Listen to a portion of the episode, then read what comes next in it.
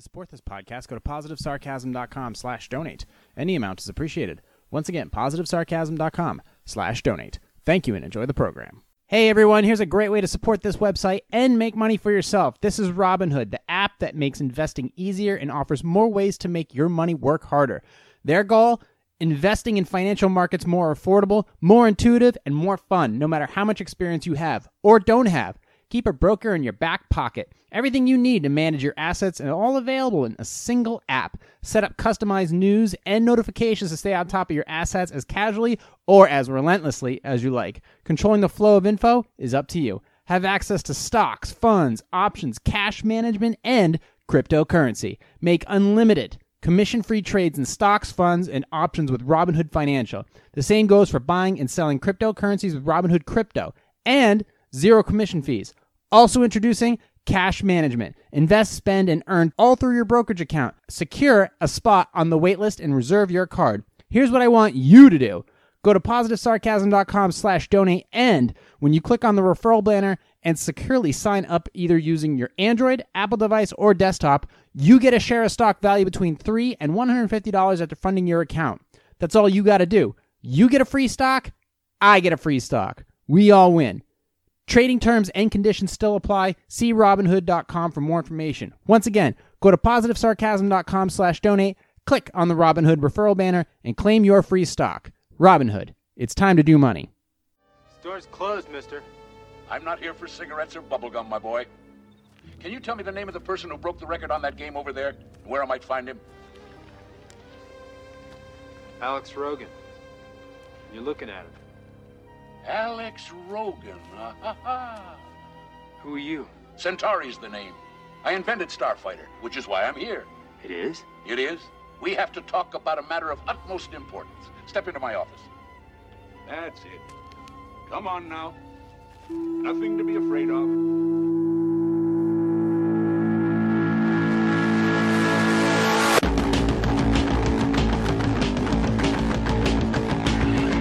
Jay here, PositiveSarcasm.com, recorded here from the Spare Parts Studios. Happy Sunday, everybody. It's Sunday Leftovers. You can find me on Instagram, Facebook. You can also find me on TikTok, YouTube, Positive Sarcasm Podcast, and my original, Positive Sarcasm, which I was out yesterday uh, shooting video for the first time in quite some time. It, oh my God. I for, I do. You don't shoot for like a couple a couple weeks. It's you forget how much effort it is to like go out and do it, like placing the cameras and all of a sudden it's like you think you have all the ideas of, of the angles you're gonna have and then how much privacy you're gonna have. And then it's like all of a sudden like I'm out in the middle of nowhere, start you know starting to shoot, and the next thing you know, the, the uh, a sheriff's vehicle comes rolling up right by me to check on what I'm doing. You know, I've got like a GoPro sitting here, a boombox over here, a giant 4K camera over here. I've got a drone doing circles in the air, and then you just kind of look at them and you're just like, "Hey, how's it going? What's doing?" And then you're in another spot. You're like, "Let me go deeper into the woods so I can do some of my sillier stuff." And get that going, and then you're like, okay, and then you finish up with that, and then a freaking four wheeler goes right by you doing donuts, and you're just like, hey, how's it going? Didn't mean to bother you. And it's and then you go back to your car, and there's like a bunch of people, and you do another skit, and then there's like a bunch of people over there at the recreational area, and you're just like, hey, how's it going? Just just wrapping up. It's it's that's my most um that's the one thing about when I'm filming. I'm so uncomfortable when other people are around because I remember when I was back doing uh, what was it, Breeze of Betrayal, which was like the first short film I did for the Polkin Film Festival, and I was filming in a very public area, and there were people around, just like you know, locals, like annoying locals who like to put in their two cents with everything, and when they see a camera, they when they see a camera, they don't shut up. They just keep talking or they'd be like i want to be in the film. And i was i'm very short tempered when other people interrupt when i'm trying to shoot video. I get really really annoyed. I don't know if i would be like that one director who gets upset every time something goes wrong on a on a set or whatever. I don't i don't know. I just know that when that shit happens i get really fucking annoyed because i know that even though i'm short tempered those people are being stupid. So that that's why i really like to not be uh, around people just in not just filming, but in general, because they're just uh, annoying.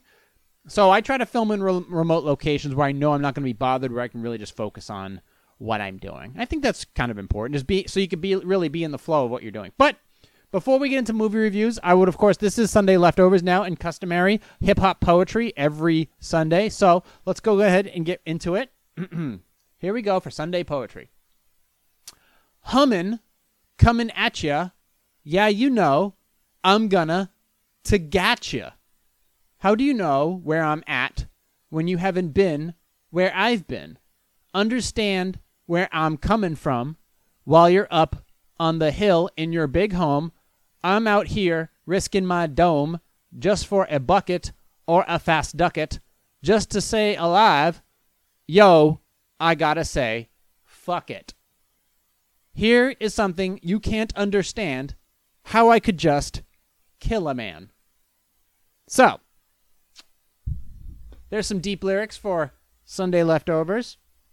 That was uh, by Rage Against the Machine, and that well covered by Rage Against the Machine, original by uh, Cypress Hill.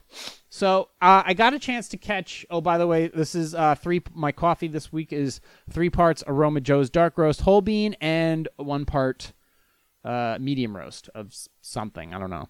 I haven't ordered the stuff for the uh, for my own bake yet, but I will. I will get to that. I got other shit going on. What do you want me to tell you? I'm buying all kinds of shit. Start my own gym. Leave me alone. okay, let's get after it. Only four and a half minutes in. We're falling apart. The, I all right. I I think I had an old. Um, there's an old rant from way back in the day. I think I was in the old, the original 1.0 studio. This is the 2.0 studio. 3.0 studio is going to be by the Seacoast 2021. Wait for it. Uh, I did make a rant about um, reboots and reshoots and sequels and things like that, and I don't know if I've changed my tone on it somewhat or some way. Well, I definitely changed my tune as far as movies in general because now that I know how they're catered to, it's all about making that either the fast cash or appealing to wide audiences and trying to get that China money.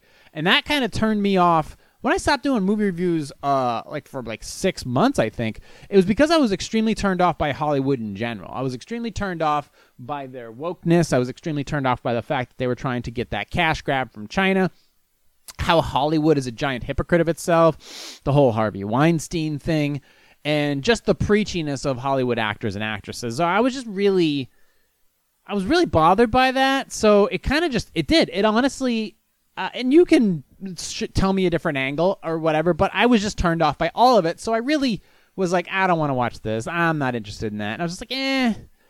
You know, plus I was doing other things. So I, would, I'm, I do critique movies, but I don't go out of my way to make it the front and center thing of my website or my company or whatever or my or this project. It's not my thing, but there is a huge database of it, so I decided to keep it up and add it as co- keep it as content and add two more. Last week I did King of Staten Island and I did the Tax Collector and I added those. They're up on Positive Sarcasm right now, positivesarcasm.com right now in the movie review section. So go ahead and check that out. But as far as reboots, I, get it. If, if you're going to do a reboot, like anything, or like any movie, really try to, especially a classic novel, like a Stephen King type thing. Like when they did, like two two perfect examples of really trying to go out of your way to make a really good movie. Like you're gonna if you're gonna reshoot something or redo something, you really got to throw everything you have at it, whether it's budget, creativity, producers, actors, act, uh, uh, screenplay writers uh, CGI people. You and you nowadays you don't want to fuck up on CGI.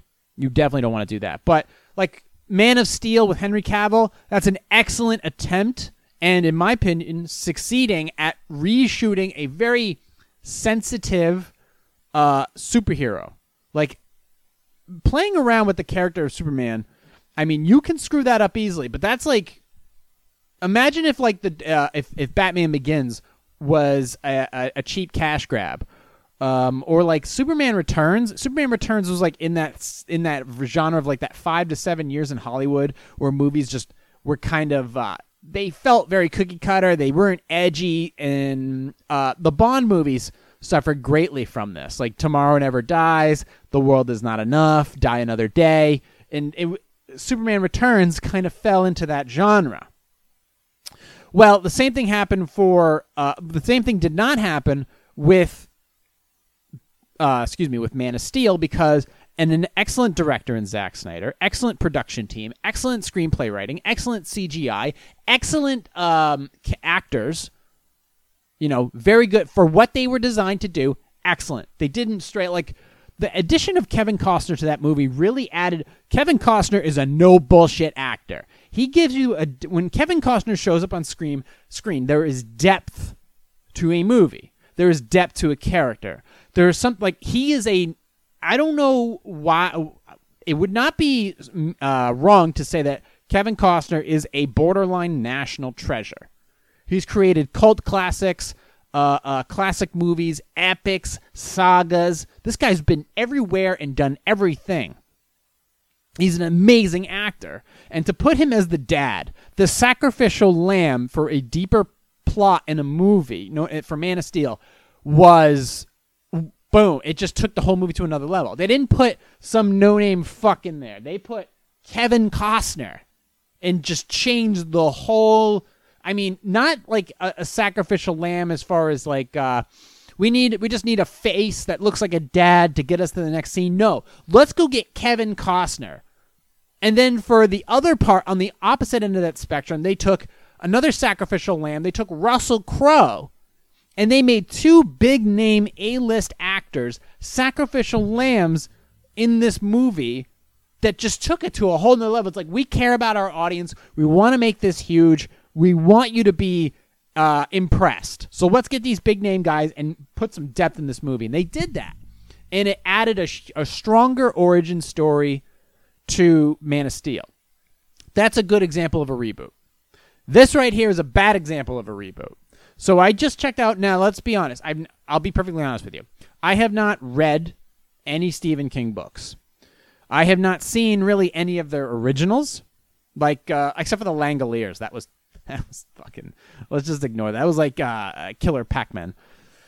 However, I um I have seen Stephen King's It, the new one. The new Stephen King's It um is excellent. Like like two two was interesting. It was kind of funny. It was just a different idea of I don't know, whatever. People have argued like it's not a good movie. It is a good movie. I enjoyed it. I thought it was funny. I thought there was some interesting parts. It was definitely weird. Um, but like I said, I think it's done at that point. It should be done. Unless they go back and they make an origin story about that. Ooh, that would be really good. Um, however, this right here was a quick cash grab. Now, generally, I do not. I if the acting is bad, I will go out of my way to go after the actors for doing a shit job. However, just like in uh, the tax collector, like Bobby Soto and and, and Shia LaBeouf, they were there's there was good acting and serviceable acting. It was just a bad movie, a bad plot, and a bad intention. Okay, just bad, just bad all around. Like all the characters were good, bad movie. Same thing here with Pet Sematary. This is the new one, 2019. Dr. Louis Creed and his wife Rachel relocate from Boston to rural Maine with their two young children. The couple soon discover a mysterious burial ground hidden deep in the woods near their new home. All right. Now, directed by Kevin Kolsch and Dennis Widmyer. Now, Jason Clarke is a good actor. Jason Clarke has he has like an emotional face. He has like a I, you see him. He's in a couple movies. He was in like Terminator Genisys, and he was in a couple other flicks. Uh, first of all, he's a good actor. Jason Clarke is a good actor. He has depth. There's there's there's emotion in his eyes when he plays an actor. Amy Seimetz, uh, I don't know who she is, good she for the acting for the character she was paid to play good job. Like if this movie was actually good i she was the one to play the role. And then of course all the the younger actors the kiddo actors perfect. And then John Lithgow on top of that. John Lithgow has always been an excellent actor in everything he's de- done, whether it was Cliffhanger, which was a cheesy Stallone flick, uh, Third Rock from the Sun, or any any type of movie he's been involved with. He was involved with Interstellar. He was in, was he involved in Interstellar? Yeah, he was involved in Interstellar. He was involved with Rise of Planet of the Apes. He's been involved in tons of movies and is an excellent actor. And he played his part very very well. Where he kind of played that stiff, mysterious, kind of borderline creepy character. So, excellent. But it was eerie, it was kind of haunting, but it wasn't scary and it just felt hollow. I don't know what their plan was, but I think it was just like, hey, let's jump on top of that um, that it money. Like for example, Stephen King's It came out a couple years prior. It was going to be a big hit. There was a lot of money put behind it. Let's try to see if we can, uh, what do they call that? Calculate, uh, whatever. See if we can touch upon that same audience. And they did it with this cat. This cat was pretty much like the the gimmick of the whole movie, where the cat comes back and it's got like weird hair and it's got this weird face or whatever. And it's just like a regular cat. But they played upon that, but it just it didn't. To be honest, the cat is the perfect symbol of how the movie was made. It doesn't go beyond the cat as far as the depth of the movie and there's no reason to spoil it um, in this movie. You can see it and judge it for yourself. But it's a movie I think they could have gone farther, and there could have been more lore, and there could have been there just could have been more, and it didn't calculate on first of all a great cast. It didn't calculate on a very good environment, and there was also the uh, the character who oh excuse me uh, Obssa Ahmed who played Victor Pascow, who oddly enough got a lot of playtime in the he got a lot of time in the movie. But I think he got cheated out of. I think he got cheated as well because his part was important throughout the the the layer. He he was within. He had his own atmosphere and layer in the movie, and he got cheated out of that uh, of this as well. So it kind of sucks that this movie did, was ultimately disappointing. I knew in, I knew going into it that it wasn't uh, it wasn't going to be a, a great movie, but I was hoping for something like, oh, this is cool. Like even with Max Payne, I thought Max Payne was a good flick, and I thought there could have been so much more. But at the same time, I enjoyed watching the movie, even though I played the game. It wasn't the game, but there's if there was a sequel to Max Payne, it really could capitalize significantly on the whole because Max Payne has a deep plot within the video game. It gets dark and sadistic, and there's a lot behind it. Max Payne only touched upon uh, certain uh, certain points of the game, but overall there was some really cool stuff in there. It has potential, which is sometimes is a sad word. Whereas Pet Sematary, the new one, it's nothing more than a two star flick. And as you know, I do out of five stars and I don't give halvesies. It's not a good movie because simply this it's not deep, it's not anything new.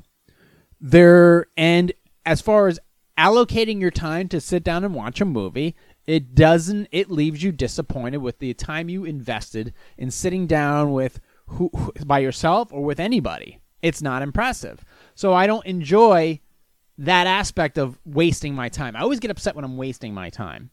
Now, the original, a lot of people actually did like the original. I haven't seen the original. I'm not going to go back and, and invest that time. But as far as Jason Clarke and Amy Simons and all the other characters and stuff like that, it's like cool. It, I'm probably a small budget, but I think the I don't know, just like I'm not going to waste any more time on talking to you about this movie because it wasn't worth watching in the first place, and that sucks. However, there is a shining light here. Because people, when it comes to Stephen King flicks or when it comes to sci-fi flicks or superhero movies, people really do take to heart certain things they saw as a kid. That's a cool thing. Like something they look forward to or something that really tugs at their heartstrings because it's a little bit nostalgic. I have that such movie and i talked about this in the past. This is a movie that i personally uh gravitate towards because as a young kid i watched the shit out of this. So uh this is this article is from den of geek. Oh by the way if you guys want to know more about uh, where I get the information from movies, you just just go to IMDb. IMDb is like the one place where you want to source the characters, the movie, uh, box office mojo for the budget and the overall uh, you know box office gross which i don't know if that really applies anymore but the actual budget for the movie and this pet sematary came out before the, the pandemic so that's different they had the audience they had the chance to build an audience they didn't do it actually is there even an amount here for how much it made uh, let's take a look let me go down box office so uh, budget 21 million Opening weekend 24, it made 54 million dollars and it grossed worldwide 113. So it made its money. Quite frankly, it shouldn't have. Um, now let me. Anyways, let, let's get back to this. This is a movie that really went out of its way. First of all, they are people call this a Star Wars knockoff. Like they took Which, let's face it, anything after 1977 was a fucking no- a Star Wars knockoff. Everybody was like, "All right, let's go to space." Okay, that's fine. Well, let's open up a new genre of movies and start making attempts. Like everybody on YouTube after 2017 is basically a Casey Neistat wannabe. So was I for a little bit, and then I just said, "Fuck it, I don't." Like even now, I don't care what Casey Neistat puts out. I don't give a shit anymore. It's like whatever, you know. Um, but there was that point where everybody tried to be like him because he was his his his shooting concepts are um I guess or, original sure because he was the one who builds he, he set something up to make it look like it was part of like when you open the fridge and the and the camera's already there and it just shows you opening the fridge or you arriving somewhere and then clipping things and then uh, uh, transitions with the beats of the music okay his shooting style definitely is a, a, a trademarked one. But everything after like 1977, 1980, it's like, okay, that's just the knockoff of Star Wars. Well, I get it. But the plot, the plot of The Last Starfighter, I get it. You have a kid who's on there, in like, for example, uh, Luke Skywalker is on a desolate planet. Uh, was it Tatooine? I think it's Tatooine. Tatooine. He's on a desolate planet with his aunt and uncle where Alex Rogan is on a is in a desert, you know, tr- uh, trailer park community, you know, with his uncle or mom or whatever. It's kind of the same. Like he's looking up into the stars at night. And I get it. Well, where it, they're both poor kids trying to make who are yearning for a better life, a bigger, you know, more starry-eyed future. Alex Rogan, it's kind of the same thing. Now, this movie was definitely a cookie cutter type of thing for early 1980s sci-fi, but for some reason, like the BMW M1 when it first came out, the BMW M1 is built on like is is built with like the Z the Z3 or the Z4 engine. It's got like a, a cheap it's got like a frame from another car and it's got and it's got the looks of the M3 and it's it's got all these pieces from other cars. And they just kind of slapped it together, and for some reason, like the M1, the last Starfighter shouldn't work. It should have it should be wobbly and feel cookie cutter and not you know, not edge of your seat. But it does work. It for some reason the movie does work and even though they didn't have the um, props because that was the difference between the last Starfighter and and Star Wars. Star Wars had movie props, giant sets. Um, well, when Return of the when friggin' Return of the not Return of the Jedi, excuse me, The Empire Strikes Back got involved. There was larger props, bigger cast, you know, much bigger sets, more CGI, but there was a lot of props, a lot of ships. There was a bigger, broader universe for it. Whereas The Last Starfighter at this time didn't have that budget didn't have that scope, didn't have any of that. It was all CGI, early 80s CGI, which was terrible. Terrible. The idea of working is what they, but they played it very smart because Alex Rogan was in, in the movie, he's playing this video game. It's called uh, Star, it's called Starfighter. And he's just trying to go through the motions of play the game and get the high score. And he gets the high score and then this isn't just a video game it's actually a recruiting simulator and because he gets the high score and wins the game and all that stuff a recruiter comes down from space picks him up in some type of space lamborghini or space fucking uh, what do you call it um, DeLorean picks him up, takes him there, and go go fight the Kobe. Ma- uh, go fight friggin' against the, you know the enemy and some shit. And because the the video game looks a lot like what's going on in outer space. You connect the CGI in a lot of ways, and it's like, oh, okay, he's in the video game, like Tron, but he's not. This is just the early '80s cheap CGI that they had available to him. They didn't have the props of Star Wars and and, and the Rogue Squadron and the Tie Fighters.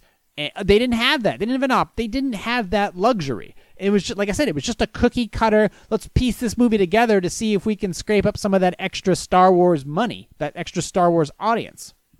So I'm actually looking up last. Let's see, last.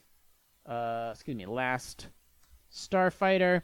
Let's see. Come on, come on, come on, come on. Last Starfighter. There we go. And this was 84. So it, around 84 was about yeah. Video game expert Alex Rogan finds himself transported to another planet after conquering the last Starfighter video game, only to find out it was just a test. He was recruited to join the team of the best starfighters to defend the world from attack. Directed by Nick Castle, written by Jonathan Bet- Butel, Betel, and Lance Gast, Robert Preston, Kay Cutler.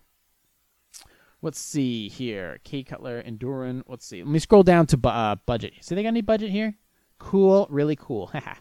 Let's see. They don't have anything here as far as budget. Oh wait, here it is. The original budget was six million dollars. This is obviously inflated from this is pre-inflation, July 1984. So six million dollar budget, fifteen million. Um, no, excuse me, fifteen million dollar budget. Opening weekend six million dollars. It grossed twenty eight. Okay, so let's compare that to let's compare that to Star Wars. So six million, a fifteen million dollar budget. Let's see what the original Star Wars had for a budget back in 1977. So let's go to Star Wars, and here we go. That's episode. No, I don't care about that one. I want the original Star Wars. Where are you? Star Wars, Star Wars, Star Wars. No, oh, there's so many now. So I have to. I literally have to type in now. I literally have to type in a new hope. There we go. 1977 Mark Hamill. That was a good movie though, by the way. Um, let's see. Let's go down to budget. All right. Holy shit. The budget for Star Wars, now this is don't get me wrong, this is 7 years prior, was 11 million dollars. And opening weekend in 1977, it was 1.5 million. But it ended up grossing over 460 million. So the idea that this cookie cutter movie, like you know, like Bill and Ted's Excellent Adventure, it shouldn't have panned out, but it does. It stuck with me like like Flight of the Navigator.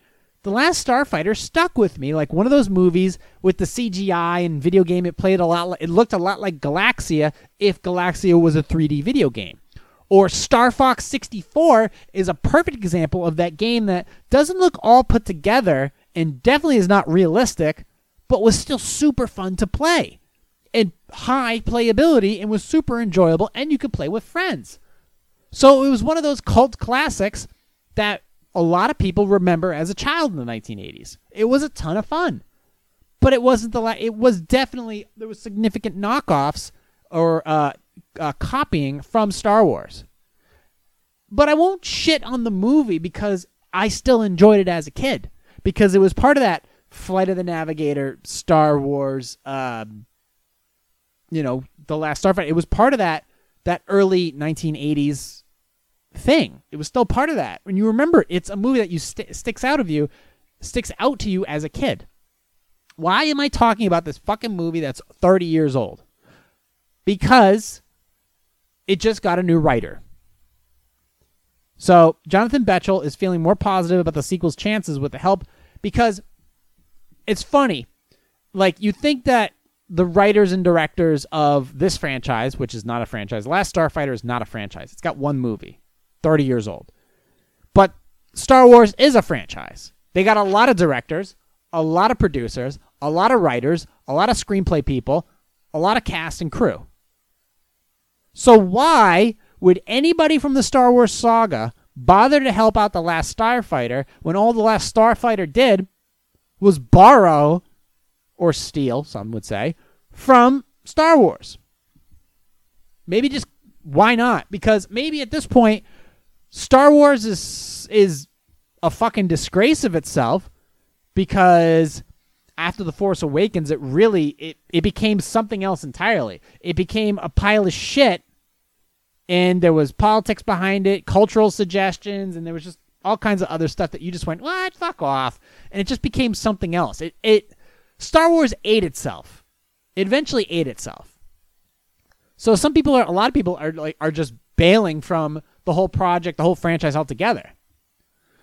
But apparently, there was one movie that stuck out significantly from Star Wars, which is a movie I oddly enough fell asleep to, and that was Rogue One.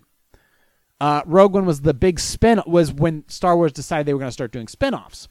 But one of the story story uh, writers from that, Gary Whitta, has decided he's going to help out and give the Last Starfighter possibly its own sequel. Because it did open up possibilities for another world. Because the movie's ending is great. The movie's ending is is so like, yeah, this is a cookie cutter flick, but look what we can do. Look what's possible. And that was the cool thing about it. So here's the uh, this is from Den Geek. Uh, Kirsten Howard is the writer. Spending decades in the planning stages, a sequel to 1984's culty, cult sci-fi classic Last Starfighter is finally throwing off some shackles imposed by endless rights issues and studio problems. A new interview with Moviehole, the film's co-writer Jonathan Butel, Bettel, Bettrell, has offered an update on the status of Last Starfighter, which he is plotting for quite a while, with Rogue One and Star Wars Rebels scribe Gary Whitta. Previously described the project as a combination of a reboot and a sequel that we both think honors the legacy of the original film, which was basically a kind of a cop, cookie cutter knockoff of Star Wars, while passing the torch to a new generation, and plans are still mer- very much in motion to see the movie come to fruition. It looks like we'll be making the deal to get it going. Uh, Gary is a gifted collaborator. We'll be writing the script together, but it's taken but it's taken a long time. I had to go through a process that took years to recapture the rights that were recently completed, and although nothing is ever clear sailing, it looks like we have really good opportunity now. So I'm really looking forward to taking it up. Uh, it tells you about the story, but it generated a report that was a misfire from Wishful TV producers. Okay, so there was supposed to be a feature film and then some TV series, but it didn't pan out. Uh, it seemed to have changed last few years. The, the the leads are now parents, and the time is okay. So what they're talking about as far as like what is going to be the sequel, what the plot line is. So the leads are now parents, and time has passed. It's not a remake. It's going to continue the story. What changed is time itself. Certainly, as the video world and the alien world have continued to tick away, it's not a time capsule of the 80s by any means. We're taking it to the next level, passing the torch, or the joystick, as they say. Uh, also touched on the themes of Last Starfighter says he says are still relevant 36 years on. People still dream. People still are, long to be a hero in their own life, uh, and those they love, whether their methodology is the same or different. The material everyone has in terms of wanting to do more in life and to do more with others. I think it is a story that fuels this movie from the, and it has that from the very beginning. So that's where it is right now. But it was, like I said, a, a very cheap idea of just being able to dream bigger. And there like I said, there was a lot there's a lot to look forward to. Now, this article came out October 19th. So this is a movie that is hopes of if the this whole pandemic dies away, whether and you know things start to reopen and they can finally they can get the actors and actresses and the sets and the traveling restrictions to go away and get the audience and the interest to go to the movie theaters or to the drive-ins because that would be cool. This is a movie i would totally go see at the drive-in and get that idea to open up. Like i'll get a lot of people to see this movie really have it tug on the heartstrings of those spielbergish fans like the et type of fans. This would be the movie to do it. I think that would be the audience to gravitate this towards. You'd get a little bit of the Star Wars fans, a little bit of the Marvel fans, a little bit of the Spielberg ET fans, and then just science, uh, sci-fi movie fans in general. So I really think that there's, there's there's a culmination of all that, and they don't have to play to China. They don't have to do this. They don't have to suck China's communist dick to, in order to make money with this movie. They just have to make a good fucking movie and throw the right actors to it and maybe get some depth behind it and hire Kevin Costner. Why not? So I think if they do that, they really can make this out to be a really good movie. And they don't have to play by any uh, Hollywood producer rules. They just need to make a really good fucking PG or PG 13 movie and they'll kill it. They will kill the box office. This is a movie, if the box office opens up, this will make $50 million on opening weekend. Just like that. $50 million on opening weekend. They can do it. They really could do it. So why not? Why not if everything opens back up and people feel comfortable going to drive-ins and movie theaters again, this movie will make that budget. That movie will make that budget on opening weekend and continue off because the European market will love it. Uh, the third world markets will love it. The American market will love it. And if it's allowed in China, great. If not, fuck them. So this is what I'm looking forward to. If you haven't seen it, you can show it to your kids. It's a great movie. Look up The Last Starfighter uh, from 1984. Excellent movie. I don't know if I gave it three stars. Maybe I gave it four. I don't know. Let me go find out. Let me go see what I gave it. Uh, or if I even freaking if I even rated it. I mean, good movie, totally Netflixable. If you played this on the big screen, it would actually be pretty cool. Like, because the space scenes are pretty fucking sweet. Let me go see if I actually. Uh, let's see. Do I have a? Do I did I get rid of the search bar on my on my website? No, I didn't. I still have it. So let's just see. Um. Yep, here it is. Oh, the last star. Awkward silence. The last starfighter. All right, let me see if this thing works. Yep, there it is. The la Fuck! Where'd it go? No! I just had it. Motherfucker. Hold on. Let me try that again. The last this new actually this new search bar on uh on my website works pretty good. The last starfighter. Let's see.